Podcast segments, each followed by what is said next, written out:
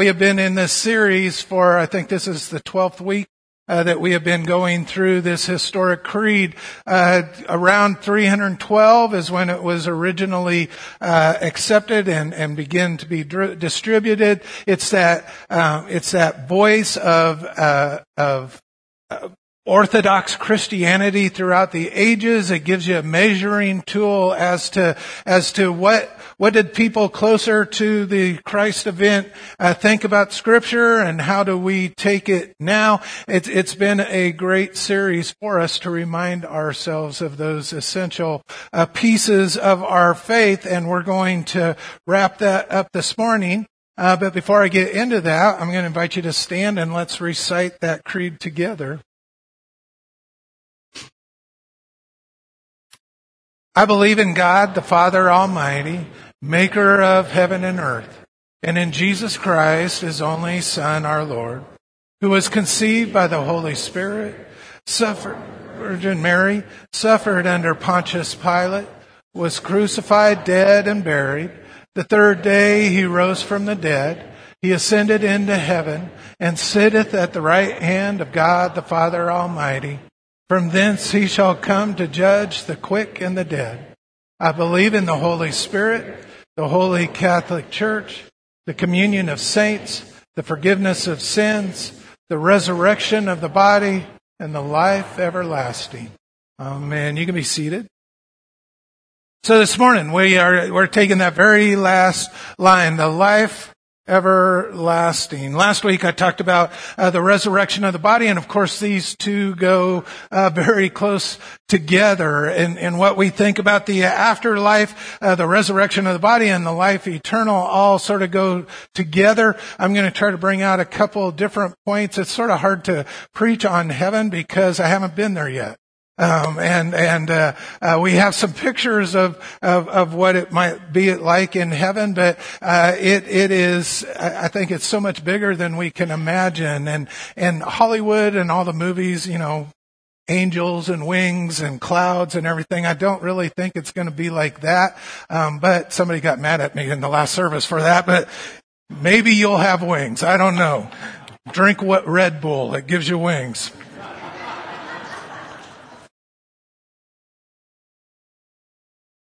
But the life everlasting, I'm, I'm gonna, I, I, I, just want to start and, and, I'll probably tick you off right off the beginning. But, um, so the life everlasting, I can, I know for myself, uh, the everlasting life was the, was the, the avoidance of hell was the reason I came to Christ in the first place.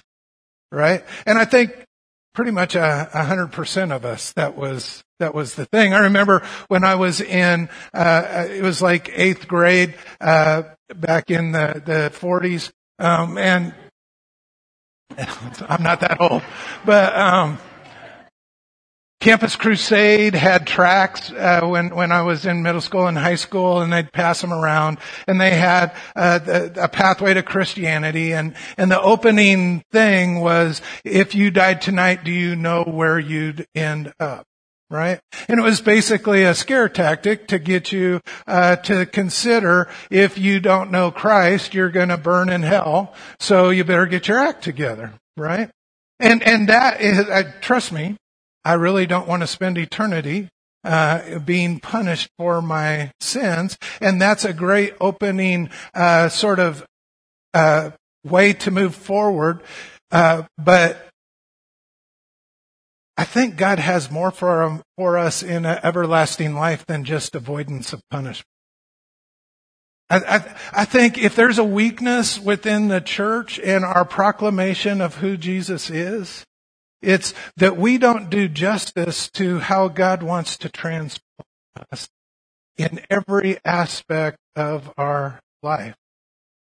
He, it's, it's not just, He wants to give us our passport to heaven and, and then have the check mark done. But he, he, he wants to do something in such a way that is, is going to transform everything about who we are.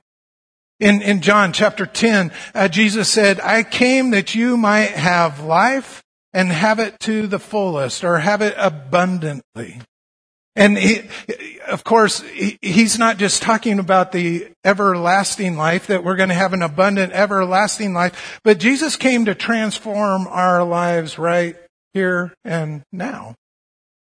We, we, we, when we pray the uh, Lord's Prayer, we, we pray a prayer that suggests that what heaven has for us, we can experience here and now. And when we only focus on heaven as an escape from punishment, we miss out on the life transformation and the love that is expressed to, uh, through God uh, to us to transform us into His children.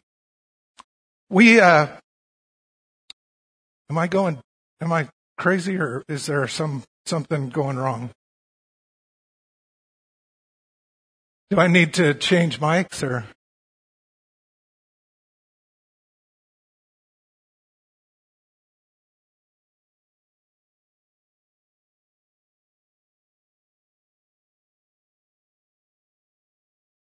Check.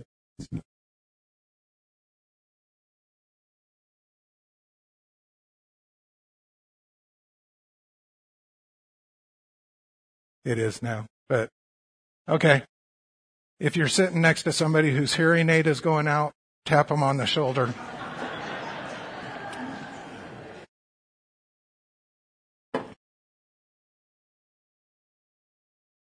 I came to give you life and give it to you abundantly. I got to gather my thoughts again. Where are we?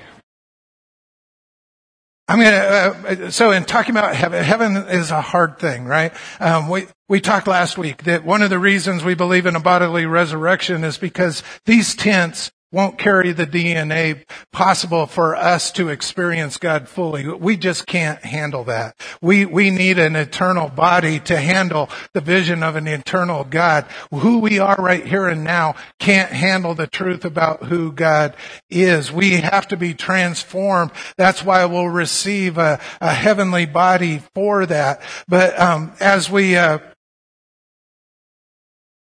my mind just has gone. We're, we're going to scripture. Here we go. I'm going to be in Revelation 21 and 22. Revelation 21 and 22.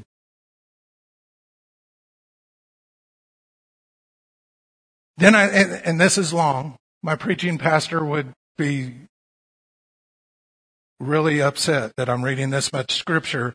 But instead of me trying to put words into it, um, and I don't think we read these scriptures very often in the church. And so to read them aloud, I hope that you can hear them. Have patience with me as we work our way through, but we're going to read two chapters. These are the last two chapters of our, of our Bible. Then I saw a new heaven and a new earth, for the old heaven and the old earth had disappeared. And the sea was also gone. And I saw the holy city, the new Jerusalem, coming down from God out of heaven like a bride beautifully dressed for her husband. I heard a loud shout from the throne saying, look, God's home is now among his people. He will live with them and they will be his people. God himself will be with them. He will wipe every tear from their eyes and there will be no more death or sorrow or crying or pain. All these things are gone forever. And the one sitting on the throne said, look, I am making everything new. And then he said to me, write this down.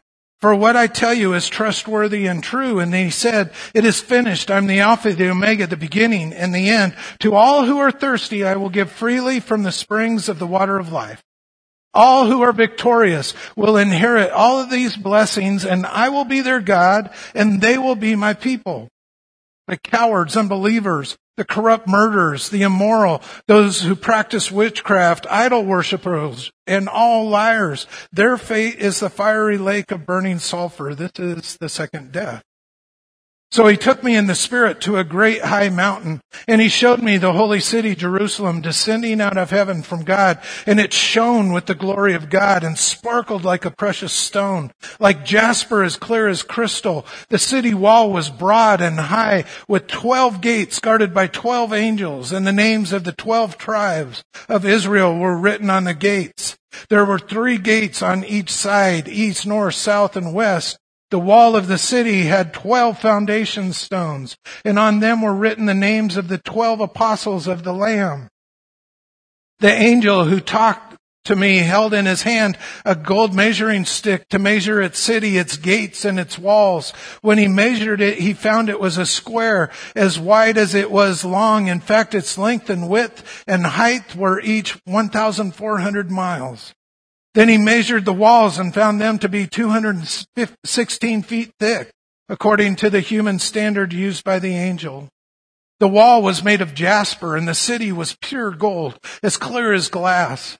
The wall of the city was built on foundation stones inlaid with twelve precious stones. The first was jasper, second sapphire, third agate, fourth emerald, fifth onyx, sixth carnelian, seventh chrysolite, eighth beryl, ninth topaz, tenth chrysoprase, eleventh jacinth, and twelfth amethyst. The twelve gates were made of pearls, each gate from a single pearl. And the main street was pure gold, as clear as glass. I saw no temple in the city, for the Lord God Almighty and the Lamb are its temple. And the city has no need of sun or moon, for the glory of God illuminates the city, and the Lamb is its light. The nations will walk in its light. The kings of the world will enter the city in all their glory. Its gates will never be closed at the end of the day because there is no night there. And all the nations will bring their glory and honor into the city. Nothing evil will be allowed to enter, no, nor anyone who practices shameful idolatry and dishonesty, but only those whose names are written in the Lamb's book of life. Then the angel showed me a river with the water of life, clear as crystal, flowing from the throne of God and of the Lamb. It flowed down the center of Main Street. One on each side of the river grew a, a, a tree of life bearing 12 crops of fruit with a fresh crop for each month. The leaves were used for medicine to heal the nations. No longer will there be a curse upon anything, for the throne of God and of the Lamb will be there, and his servants will worship him. And they will see his face, and his name will be written on their foreheads. And there will be no night there, no need for lamps or sun, for the Lord God will shine on them, and they will reign forever and ever. And then the angel said to me, Everything you have heard and seen is trustworthy and true. The Lord God who inspires his prophets has sent his angel to tell his servants what will happen soon. Jesus said, look, I'm coming soon. Blessed are those who obey the words of prophecy written in this book. I, John, am the one who heard and saw all these things. And when I heard and saw them, I fell down to worship at the feet of the angel who showed them to me. But he said, no, don't worship me. I'm a servant of God just like you and your brothers, the prophets, as well as all who obey what is written in this book. Worship only God. Then he instructed me, do not seal up the prophetic words in this book, for the time is near. Let the one who is doing harm continue to do harm. Let the one who is vile continue to be vile. Let the one who is righteous continue to live righteously. Let the one who is holy continue to be holy. Look, I'm coming soon, bringing my reward with me to repay all people according to their deeds. I am the Alpha and the Omega, the first and the last, the beginning and the end. Blessed are those who wash their robes. They will be permitted to enter through the gates of the city and eat the fruit from the tree of life. Outside the city are the dogs, the sorcerers, the sexually immoral, the murderers, the idol worshippers, and all who love to live a lie. I, Jesus, have sent my angel to give you this message for the churches. I am both the source of David and the heir to his throne. I am the bright morning star. And the Spirit and the bride said, come. Let anyone who hears this come. Let anyone who is thirsty come. Let anyone who desires drink freely from the water of life. And I solemnly declare to everyone who hears the words of prophecy written in this book, if anyone adds anything to what is written here, God will add to that person the plagues described in this book. And if anyone removes any of the words from this book of prophecy, God will remove that person's share in the tree of life and the holy city that are described in the book. He who is the faithful witness to all these things says, yes, I am coming soon. Amen. Come, Lord Jesus, come. May the grace of the Lord Jesus be with God's holy people. This is the word of God for the people of God. Thanks be to God. So Revelation, hard book uh, to preach out of, hard book to study. Uh, it's it's one of the books that people have uh, that argue about. There's all sorts of theories on end times and belief systems, and churches sometimes split be, between all of this stuff. Uh, and I'm not going to try to do a whole treatise on Revelation. We, we'll get distracted. But here at the end, we have this we have this vision of what of what heaven looks like. And, and one of the things you got to remember when we, when we talk about Revelation is it's a vision. It was a vision that, that John the apostle had right? John, uh, remember, uh, John was one of the disciples. He and Peter uh, were both disciples. They had sort of a rivalry relationship. Uh, at the end of the Gospel of John, after Peter had denied the Lord and after the Lord was resurrected, at, at the last chapter of John, Jesus shows up to give Peter a chance to reinstate himself. He asks him three times, Peter, do you love me? Peter's able to answer three times, yes, Lord, I love you. And he says, well, feed my sheep, feed my lambs. And then the Lord looks at Peter and says, and because of your faith and because of your relationship with me, you're going to go where you don't want to go and you're going to die a death that you don't want to die.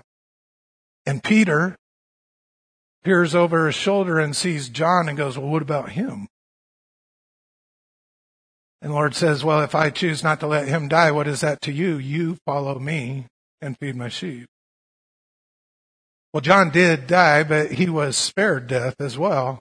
John uh, was put uh, was a martyr that for his faith was placed in a pot of boiling oil, but he survived it, and then was exiled to an island of Patmos, and at that island he received this vision.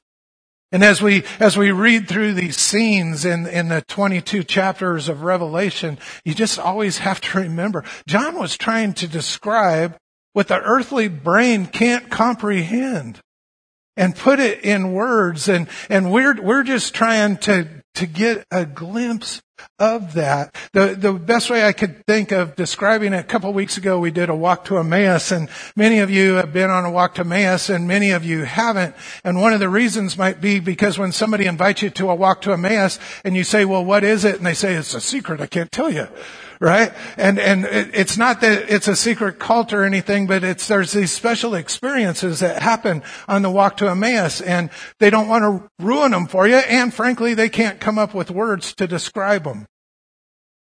That's what, that's what John is dealing with in this book. He's trying to des- describe the undescribable to us. But here's a couple of thoughts uh, for us. To me, the number one thing that John gets across, and he says it three different times in those two chapters. The most amazing thing about heaven is our closeness with God. He will be our God. We will be his people. We will look him face to face. He will look at us. His name will be imprinted on our foreheads. This intimacy with God is the best part of heaven. I started off by saying I don't think fear of punishment and hell is the best motive, is, is the best uh, reason for us to look forward to heaven. Yes, that's an important part of it. But, but this whole thing we have with God is a love relationship.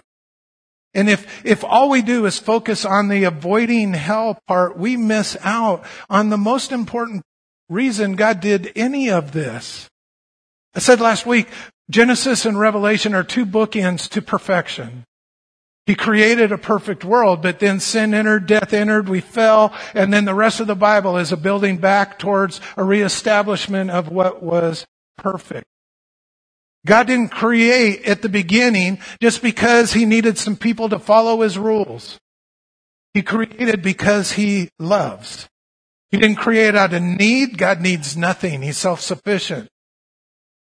This Father, Son, Holy Spirit, they are perfect in and of themselves. They didn't need anyone, but they chose to create us for relationship, for love. Because of sin, there was a break in relationship, but he's building back towards a time where we get to spend eternity with him face to face. I don't know what heaven looks like and I have no idea what God looks like. I had, before baptisms, one of the kids asked me, so, cause it was stump the preacher time. And so he said, well, what does God look like? And I was like, good question. I don't know. I don't know what he looks like, but here's, can you imagine sitting in front of the one who spoke everything into existence? And just the whole setting, as you read through that, as we read through that, the, the ornateness and the beauty, the, the gold that shines crystal clear and all the, the beautiful jewels and everything. And there's no sun and there's no moon because the glory of God is the light for the city and there's no nighttime. Just this beautiful, dazzling, radiant, pure holiness and love. And folks, that's that's the thing that we're preparing for now. This communion of saints, this relationship we have with one another. Christianity is not about following the rules and getting to heaven. Christianity is about falling in love with a God who fell in, who loved you from the, before he even made you. Falling in love with him and then because he loves us, we love one another. That's, that's, and, and then the reward is all the distractions are taken away and we get to spend eternity doing what God intended from the beginning. That there's no end to the goodness.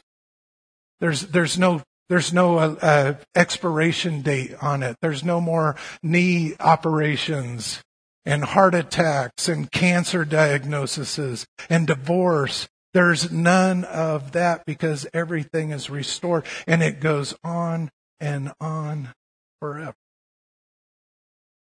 I'll look at God. He'll look at me. We'll look at one another. The relationship is the greatest thing that God has done for us. The, the, the avoidance of hell is, is important. We, we as sinful people need uh, to cleanse ourselves. And that's what Jesus Christ did for us.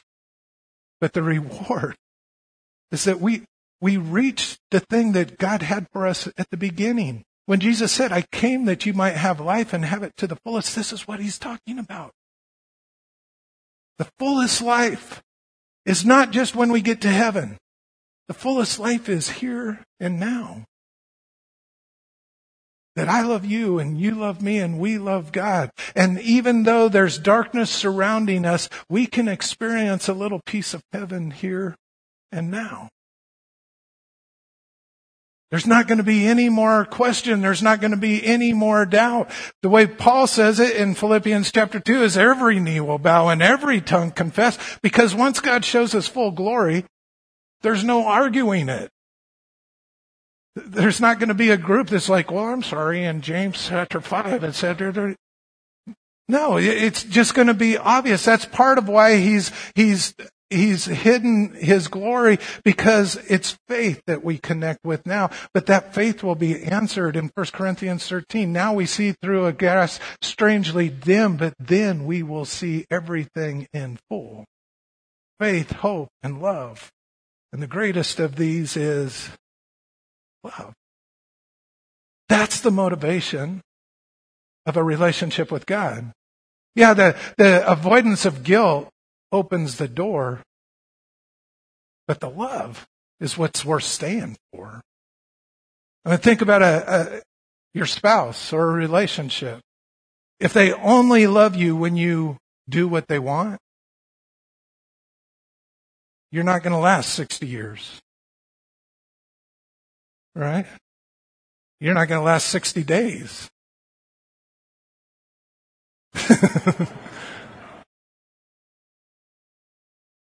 because because love is something that that we need to work on together. It's it's going to be it's going to be beautiful. It's going to be magnificent. It's going to be but we don't have to wait. We don't have to wait.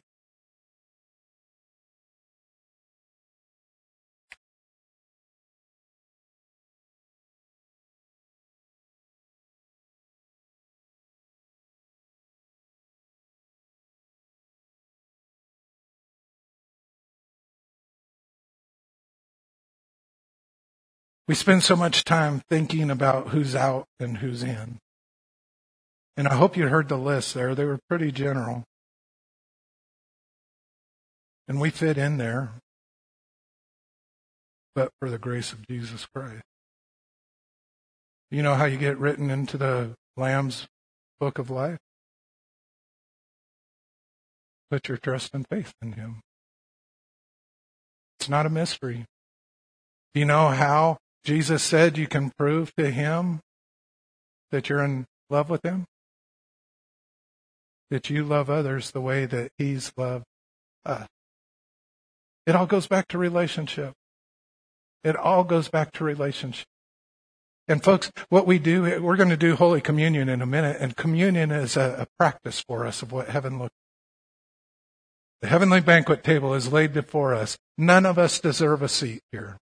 And yet, Christ has opened the door so every one of us has a seat here. And as we come forward, the communion of saints, the body of Christ, the family of God, we come together to receive our nourishment and light from Him so that we can go back out into the world and, and share that with others. As a kid, I remember reading those, those dimensions of heaven. 1400 miles long, 14 miles wide, 1400 miles wide, 1400 miles tall. That's, that's pretty, um, that's pretty big. That's like Brownsville to Wyoming. All right. That's pretty big. But when you start to think of all the people that have ever lived that might be in heaven, you know, I live out west because I like elbow room. I don't want to live in New York where everybody's like this. And it's, you start to think, well, there's going, there's going to be room for everyone. Right? And, and, and there's actually some denominations that have some beliefs around who gets in and who doesn't because you got to be special in order to get in.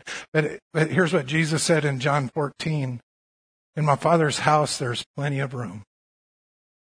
In my father's house, there's plenty of room. If this weren't so, would I have told you that I go to prepare a place for you? Why did I share that? Because this is what I think our motivation is. We're not just supposed to receive God's love and enjoy it and have His, His light shine upon us. We're supposed to bring as many friends as we can with. That's, that's what our mission is. To live and love in such a way that we make heaven crowded. But there's plenty of room in our Father's house. Monica, you want to come up? We're going to celebrate Holy Communion, We're, and uh, those who are going to serve, I invite you to come forward as well. We're going to be using uh, liturgy. It'll be on the screen if you want to use your hymnal. We'll be on page nine. I'm going to invite you to stand with me.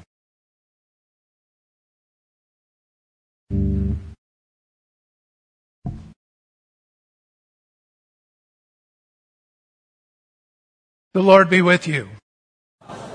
Lift up your hearts. Let us give thanks to the Lord our God.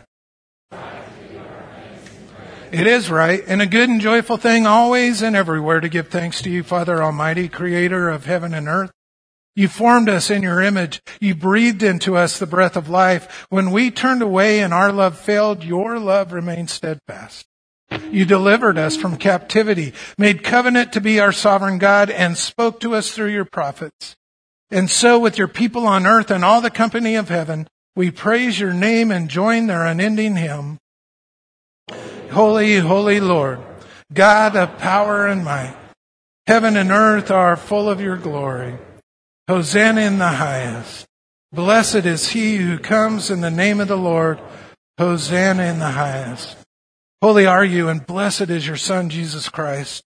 Your spirit anointed him to preach good news to the poor, to proclaim release to the captives and recovering of sight to the blind, to set at liberty those who are oppressed, and to announce that the time had come when you would save your people. He healed the sick, fed the hungry, ate with sinners, and by the baptism of his suffering, death, and resurrection, you gave birth to your church, delivered us from slavery to sin and death, and made with us a new covenant by water and the Spirit. When the Lord Jesus ascended, he promised to be with us always in the power of your word and Holy Spirit. And you may be seated.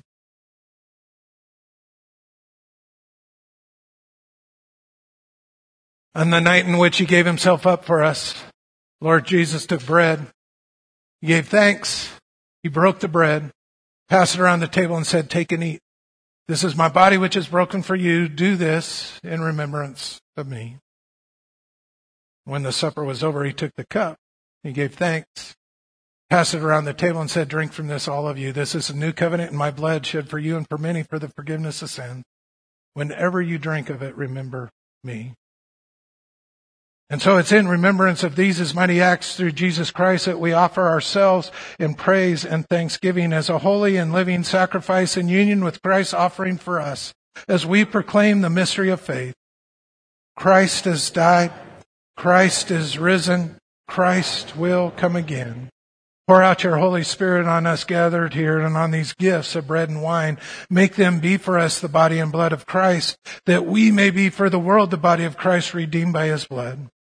By your Spirit, make us one with Christ, one with each other, and one in ministry to all the world, until Christ comes in final victory and we feast at his heavenly banquet through your Son, Jesus Christ, with the Holy Spirit and your holy church. All honor and glory is yours, Almighty Father, now and forever.